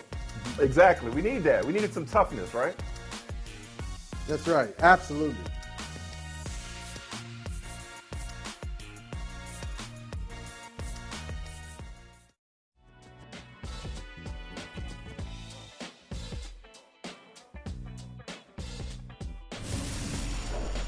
I understand how he feels, but as a power move, I kind of think he's powerless. I'm on his side, but when it comes down to strategy, when it comes down to action items, Mike, I think he's really he's on Philadelphia's program. Whether whether he's talking to them or not, they control his future. The Sixers made this bed. They now have to sleep in it. It is not on Ben Simmons to sleep in this proverbial bed. And in fact, the more Ben Simmons doesn't suck it up and say, as, as Joel Embiid alluded to, doesn't suck it up and say, I'll show you. I've been in the gym. I've been in the lab. You wasn't with me shooting in the gym. I'm coming back with a vengeance to win this town over, to take this team to the next level the way I haven't so far. The more he doesn't take that approach, is the more the Sixers should further know that it's ridiculous to bring him back into this situation. He ain't built for it. And that's not a criticism. That's just a fact. Well, that's a that's criticism. okay. No, that's Everybody criticism. ain't built for that. No, that is a that ain't criticism. everybody Whoa, whoa, that's whoa, just that's just Mike. not who he is. Mike, and that's stop okay. That. Stop that. That Stop. no, that's okay. No, that's all right. That's disingenuous. Hey, man. That's disingenuous to say. No, it's not. That's not a criticism. Say, bro. Oh, that's a criticism, and you know cer- it. That is a there's certain stuff I ain't built for. There's certain stuff I ain't built wait. Know thyself. on, Mike. Okay.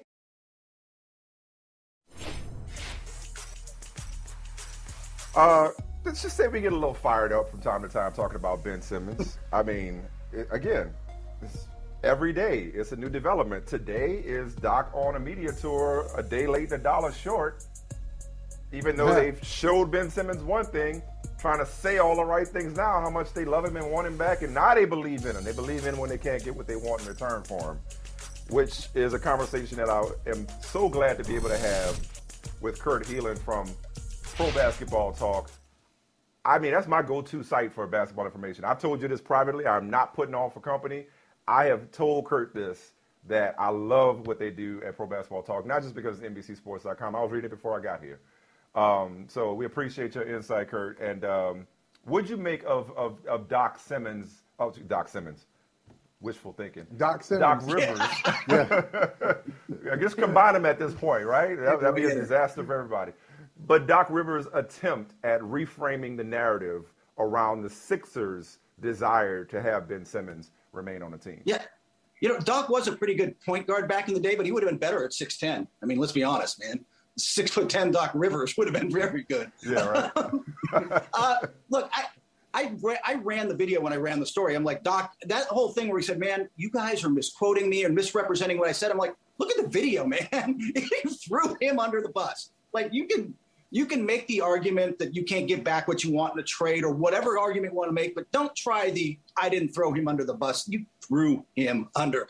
And Doc Rivers is out now it just felt like this alternate reality, didn't it? Like I watched the whole thing and I'm like, what is he talking about? That is not what's been going on through any of uh, it just doesn't tie into the everything going on right now, all the buzz going on. But the whole let me be honest with you, the whole Ben Simmons things seems out of touch sort of. There's all this buzz. Rich Paul's trying to put pressure, training camps coming, Doc Rivers is speaking, but you talk to people actually about the trade and around the league and they're like, yeah, nobody's talking. Like there's just nothing going on. It's just dead in the water. There's nothing happening. Wow. No, I just Well, think well- the problem is as long as they're asking for right now the offers are a little lowball. They're hoping that the pressure from that, you know, Rich Paul and them get to Island, right? Like, hey, maybe they will take D'Angelo Russell and some picks and parts and be try to flip that again, which is what the Sixers don't want to do. And I mean, I'm not taking Marvin Bagley from Sacramento. Like the offers are not that great. So they're just going to have to wait till something better comes along. And I, it's going to be, it's, you know, everybody's kind of calling it a battle or a blinking contest. It feels more like a siege. Like we, we should dig in. This might be going on for a while. Kurt, well, I'm, I'm wondering what would you do uh, from both perspectives. So if you're Philadelphia, just realistically, what would you take? Because obviously, what they're asking for, nobody's Yeah. feeling them there. So they got to come down a level or come down a couple of Yeah. levels. What would you do if you're Philadelphia? What would you pursue or what would you seek if, if you were Ben Simmons? Look, I'd love to get the All Star for All Star trade. Sure, they'd love to get Damian Lillard or, or you know Bradley Beal or something. That's not happening, bar, barring something strange. So if you're Philadelphia, you've got to come back to getting a player or two and enough picks, enough good picks that you can flip that into the player you want, right? Like if if you're not getting the player directly you want, then you've got the second type of trade you can make in this situation is get a bunch of pieces and we'll flip those combined with maybe a you know maybe a Tyrese Maxey or some players we have into something we do want. And I think they're reaching that point. There's not an all-star out there available.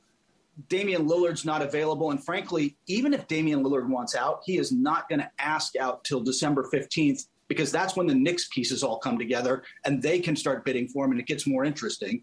Bradley Beal is Bradley Beal. He's not doesn't look like he's going anywhere. If you're not getting that guy, then get a bunch of pieces in and at the trade deadline you can flip that into whoever's your your unhappy star of the moment that we don't know about. It's also very And oh, by the way- on the part of the Sixers. Because Yeah, it is, but I don't know what else you do. Neil Olshey, who's to say that Neil Olshey or Chauncey Billups or even uh, the administration in Washington is going to want Ben Simmons back for their Oh, that's- superstar player? That's, that's like getting way Yeah. ahead of ourselves. But in the meantime, I'm they're getting way ahead of themselves. Not us, they are. But in the meantime, um, I, I, read, I think it was Mark Stein in his uh, in his Substack, and, and you wrote about it as well on Pro Basketball Talk. Um, might Adam Silver actually step in if this gets really ugly in terms of the holdout and him not honoring his contract and fines and suspensions? Is that something that Adam Silver can and perhaps will do to, to resolve this? I think it's more of an he's more of a leverage behind the scenes kind of guy though, right? Like he's not the guy who comes out and puts his foot down. He's a behind the scenes consensus builder trying to find a way to, hey man, I'm not going to tell you not to do the process in Philly. I'm just going to kind of goad you until a bunch of people convince you to stop it, right? Like that's just kind of right. that's just how we operate. So I think it's going to be more that, but it's a it's not a good look. A holdout is not a good look for the league. It's not a good look at all, and it's really in an look. Simmons is just starting that that's that's max extension. Like he's got four years left. He doesn't have leverage in the classic sense. His only real leverage is a holdout, but the NBA really doesn't want to return to that. So I think there would be pressure, but like Rich Paul's not going to feel it. Uh, ben Simmons has gotten already 25% of his salary up front. He and you know he's making plenty of money. He can sit back and wait this thing out. I, like I said, I just think that this is going to last a lot longer than anybody wants it to. And I'm not even sure Adam Silver. I'm, I'm not sure what he does. Like he can't force Ben Simmons back. So meanwhile, in Minnesota, you mentioned D'Angelo Russell we get this bombshell report. They fired their president of basketball operations, uh, Gersson Rosas. Uh, they fired him just this afternoon. That was a team that looked like, okay, wait a second, they might be able to take Edwards and and, and Towns uh, and, and and Russell and, and, and, maybe you know combine Ben Simmons with them and, and build a, a, a, new power in the Western Conference. Now they're out with their team president, to which Karl-Anthony Towns simply responded with a WTF tweet. Uh, yeah. What's going on in Minnesota? Um, what does this mean for perhaps their pursuit of Ben Simmons or or even Karl-Anthony Towns and, and, and his happiness? Anthony Edwards is going to be good wherever he is. A1 from day one. We ain't worried about Anthony Edwards yet. but, I mean, yeah. what does this mean in the grand scheme of things? It, first off, the fact that your star player is learning about the president getting fired on Twitter is not good, man. That right. is just that is that is right. that is are they they're trying to out Sacramento the, the, like it's a Sacramento Kings move. Let's can our GM the week before the season starts and not tell anyone, right? Like it's right. it's kind of a strange move. The other thing I will tell you I know from talking to people is that this is the new ownership. This isn't Glenn Taylor who's technically still the owner as he's transitioning out over the next couple years. This is Marc Lore and Alex Rodriguez. They are running the show right now. They are the group in there kind of calling most of the shots and this was them being unhappy. Now, whether they're unhappy about the Simmons trade or whether they're unhappy about something else, that's what I think everybody's still trying to figure out because nobody saw this. It wasn't just you know, it wasn't just Karl-Anthony Towns. Like nobody saw this coming. So, what was the underlying motivation? Why, if if you were unhappy with him, Michaels, like why would you let him do the draft?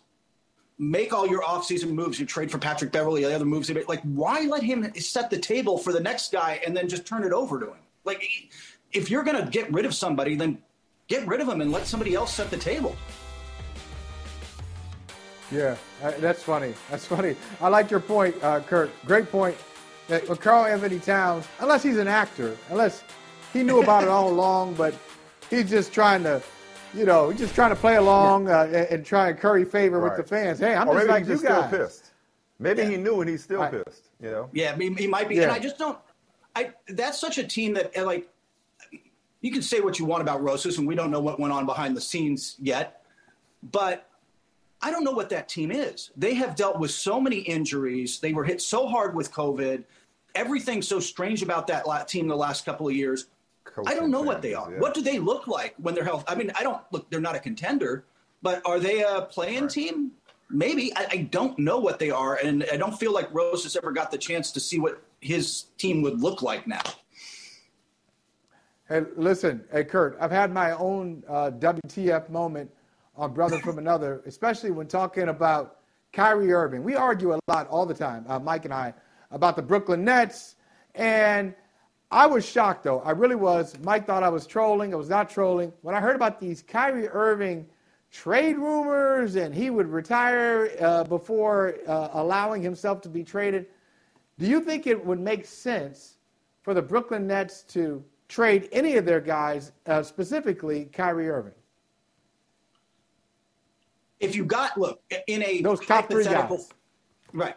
So, yeah, right. In a hypothetical fantasy basketball world, would I swap out Kyrie Irving for Bradley Beal? Yeah, sure, okay.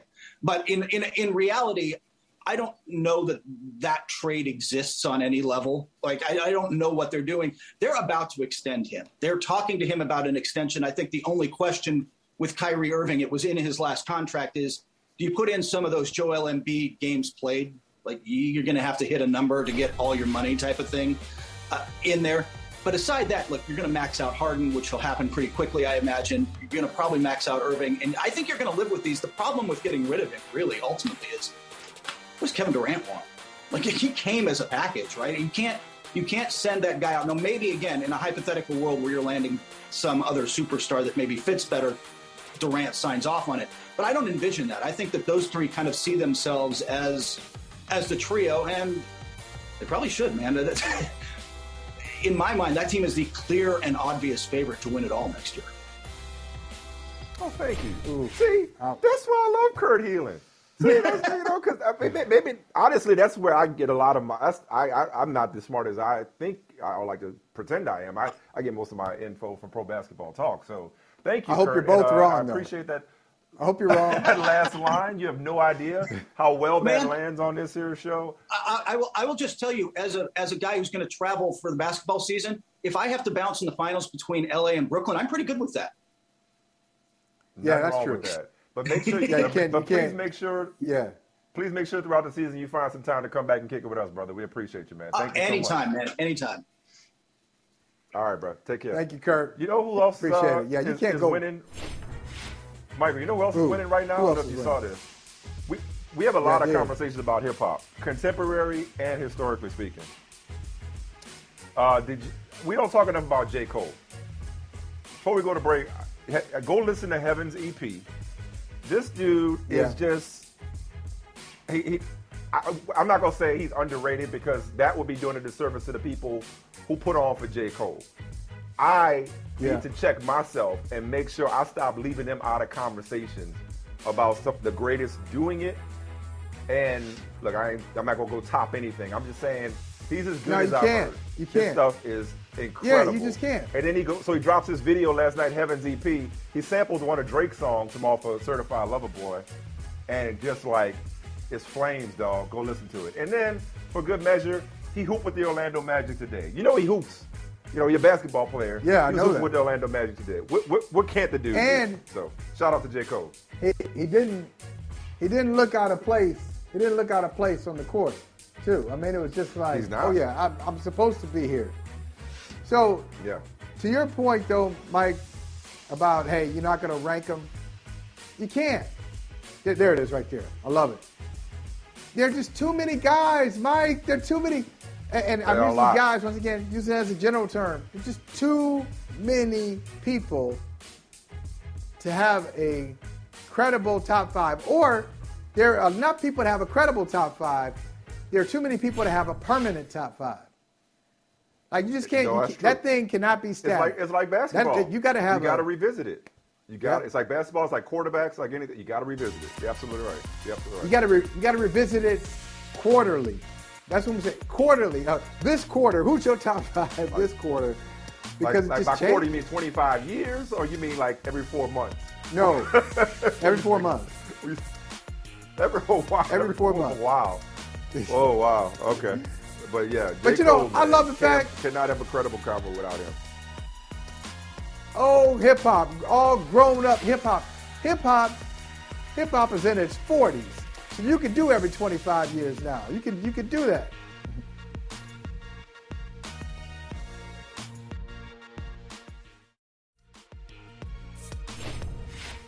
Hey Mike, you ever thrown out a first pitch before? Uh, I have, oh uh, no, and it would look just like that. If I did, I, yeah, I was about like to that. say. But first, of all, that's a badass suit. That's a badass suit Conor rocking. That is- Two, I, But- I'm actually but not, not- surprised that not for the Conor first pitch. did that. Well, but you got to be on brand. He's also on brand in the amount of adrenaline and testosterone. Like throwing it that hard is, typical Conor McGregor. He knows one speed. I've never done it, but like like you said, I probably wouldn't do much better. I probably bounce it. I probably one hop it to, to home plate. But uh, in the meantime, we're gonna clown Conor McGregor from a distance. we gonna clown Conor McGregor. That's Man. as bad a first pitch as I can remember seeing. Just a bit outside. No, no, that's the worst. That's the worst one I've seen. I That's the mean, worst? because It's up there.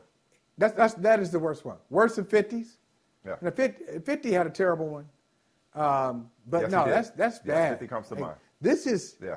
and like there's some people who just come just short. You know, it's supposed to go 66. You know, 60 feet six inches, and it goes 50 feet six inches. I, I get that. At least you're on the right path. Yeah. Yeah. Where's he going? And why didn't he just take home. his Mike? Take the jacket, jacket off. off? I know you stay on brand. You got the suit on. You got the Maybe. fire Yeah. shoes. You're looking good. Hair's just Yeah. right. Take the jacket off. And if something goes wrong, you be like, look, I can throw better than that. I just didn't want to get dirty. Because I'm just trying to be clean more than anything. I ain't, I ain't, you know, I ain't trying to put everything into it. But that's just, that was horrible. Is that the worst one you've seen? Speaking of Conor McGregor, speaking of fighting, uh, Aaron Rodgers took the gloves off yesterday on Pat McAfee show. Ooh, it nice. Came to his critics, Oh, that's nice. and then, and then he Oh, I like that. kind of uh, clarified. Not Hold about clarified. He certainly didn't walk it back. He added to it. Yeah, what's up? Yes. I, I just got to acknowledge the game. I'm just going to acknowledge the game right there. What you just did there, that's that's not easy to do. That's not easy to do. Well, Okay, you know, okay. That, that, Hey, I, I appreciate. I just gotta I acknowledge. appreciate that. What we witnessed here was a miracle, and I want you to acknowledge it. I mean, that was really that Just, was you know, that was well done. Okay, go ahead. It just, it just, it just comes. That's what I Uh, do. Here's Aaron Rodgers. It's Thank- like you like thank you. Jordan Jordan shooting the threes. I think in this day and age of media, the the things that get the most, it's all about clicks, right, and hits and views, and uh, one second counts as a view. So the the actually opinions that are garnering the most attention are the most outlandish. So so it's not even overreaction Monday or Tuesday anymore. It's overreaction every time a microphone's in your face. Every time you have a single shot in the camera and you get to talk to camera. Every time you're on a panel, it's who can say the most outlandish things. Look, I, I do want to maybe rephrase or refocus what I what I said. Um, I strongly believe in everybody's ability to have an opinion, and I respect the fact that they have an opinion and should have an opinion.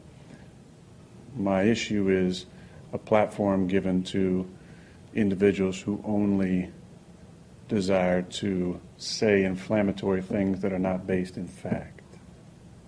Right? So, so personally, I, I think I would be a little sensitive to people questioning my commitment to this team. Said it from the start. If I wasn't 100% committed to the squad and my team, then I wouldn't have come back. Now, maybe people thought that was, you know, some sort of cliche line or um, obligatory statement, but it was the truth. But to use statements like that or things I did in the off season or or my own mental uh, status that I actually explained many times in this room or in this forum uh, as the basis for statements around me not caring or not being invested with my team uh, is not rooted in fact. It's not correct, and uh, I do enjoy the opportunity to correct uh, misinformation like that. Yeah, I don't have a whole lot to say here, Michael, other than hit dogs holler. Yeah. I didn't think Aaron Rodgers said or did, any, did anything wrong yesterday. Uh, and I certainly didn't hear anything that I disagree with or that was out of line today. Uh, it's out of line to speculate about this person's commitment. I, it's in, from his perspective, the people doing it probably don't see anything wrong with it, but I understand where he's Right, coming right. from when he's like, wait a second, Right, like you right, can have your opinions, but I'm insulted that you, without having talked to me or not knowing me, would speculate and be reckless when it comes to my professionalism. I know that triggers me, Michael Smith. I know that triggers me. Don't Right, you dare, you can say anything you want about me. Don't you dare say that I ain't, I don't work hard. or that I ain't putting forth the effort, or I ain't, I'm a professional. Don't even try that. Don't even, you better find somebody else to hit with all that smoke. So Aaron Rodgers yesterday had every right to unload on the media, and I think anybody who is being who has a problem with what he said yesterday and today, hit dogs holler. It's probably because he's talking about Yeah. you. It's probably because you're you're you're trafficking in hot takes and and and, and shock jock type media. See, now I don't know if Florio wrote that headline on Pro Football Talk. That's sarcasm. That's kind of simplifying. That's oversimplifying uh, what what Aaron Rodgers is talking about. But I, I will say this. I'll say this. Um, Aaron Rodgers says in his reframe, in his clarification, he says, I believe that everyone should have an opinion, or and, and everybody have, has a right to express their opinion. Well, okay, Aaron, if you believe that if your issue is those who use their platform recklessly, well, that's their that's their right to do it. So you do if you have if you think everybody should have an opinion, well, their opinion may be, their position may be, I'm going to use my platform in this way because, and you go go down this whole rabbit hole. Uh, what's the United States of America? Well, I have the right to do anything I can, and then somebody comes back and says, "Well, I have the right to criticize the way you do it, the way you know, you know, on and on and on and on." So you're not really going to resolve anything with with that. I don't believe that's his problem.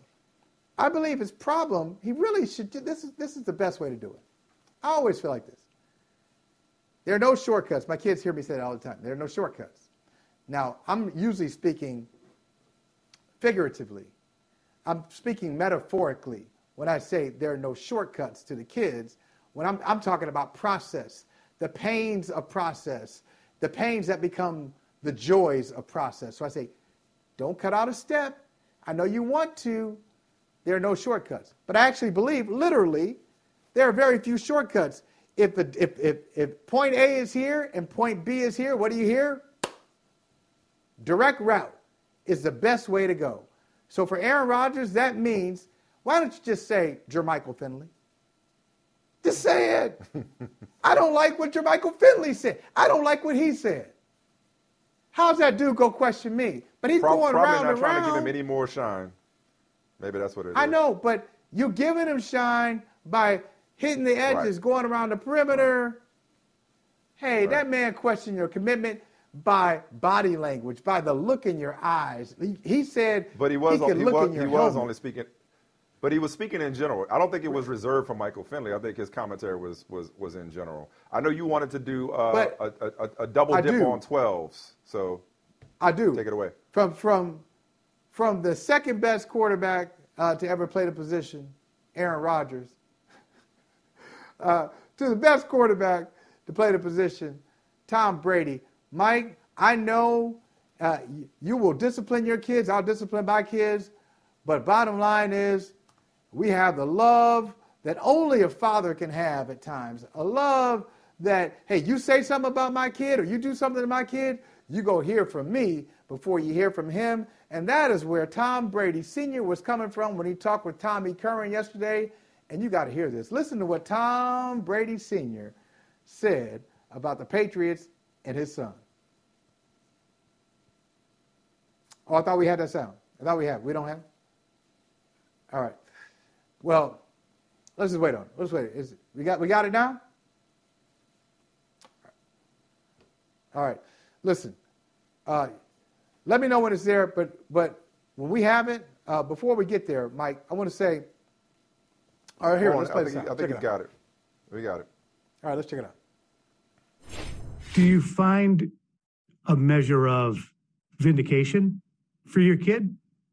Damn Whether- right. Damn rights. Belichick wanted him out the door, and last year he threw 56 touchdowns. I think that's a pretty good year. Do you think that Tom feels the same way? Damn rights. Damn rights. You got any more Patriots paraphernalia in that house behind you in San Mateo? I'm not sure. I I just uh let's see, there might be something. I think I might have a license plate that says something like six Super Bowls, but uh, other than that, I think pretty much the rest of it has been given to Goodwill or Catholic Charities or something.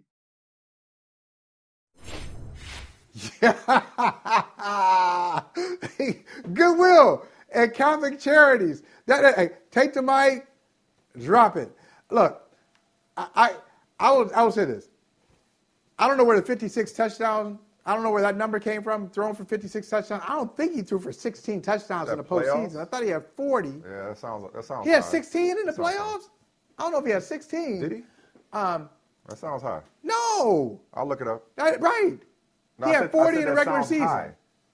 No, I said Yeah. that sounds high. But- I said that sounds that sounds high. But that's beside the point. That's beside the point. I think I understand where, where Tom Brady Sr. is coming from. Most of the time, Mike, I, I'm not trying to hear from mama, daddy, uncle, cousin. Like, come on. Just, just, just let the players play. Stay out. Like, especially with dads. Most of the time, when dads get involved, like mom is sweet. Mom will say when you first walked, mom will say, I knew my baby was going to be something special. Dad, dads, we, we, we usually take it too far. Dads, we become, you know, t- we, we're trying to uh, uh, invent a quarterback in the lab like Todd Marinovich. You know, we're trying to come up with like a special system. We're trying to uh, mess with the swing, uh, correct the technique. But the reason I appreciate Tom Brady Sr. in this case is because Tom Brady always tries to craft an image of what he wants you to see. Daddy tells you what's actually there. And there's great insight. Most of the time, when Tom Brady Sr. speaks, he's telling you really what Tom Brady is feeling. And it's very rare Tom that we Brady- get that. So shout out Tom, Tom Brady Sr. Appreciation Weeks will continue tomorrow because tomorrow Damn right. is a very special anniversary. Uh, so we'll we'll pick this conversation up tomorrow. Ten touchdowns in the postseason, so 50 between regular season and postseason last year. Uh, We're 56 See you tomorrow, brother. All right, hey, see, and speaking of brothers, happy birthday to my brother.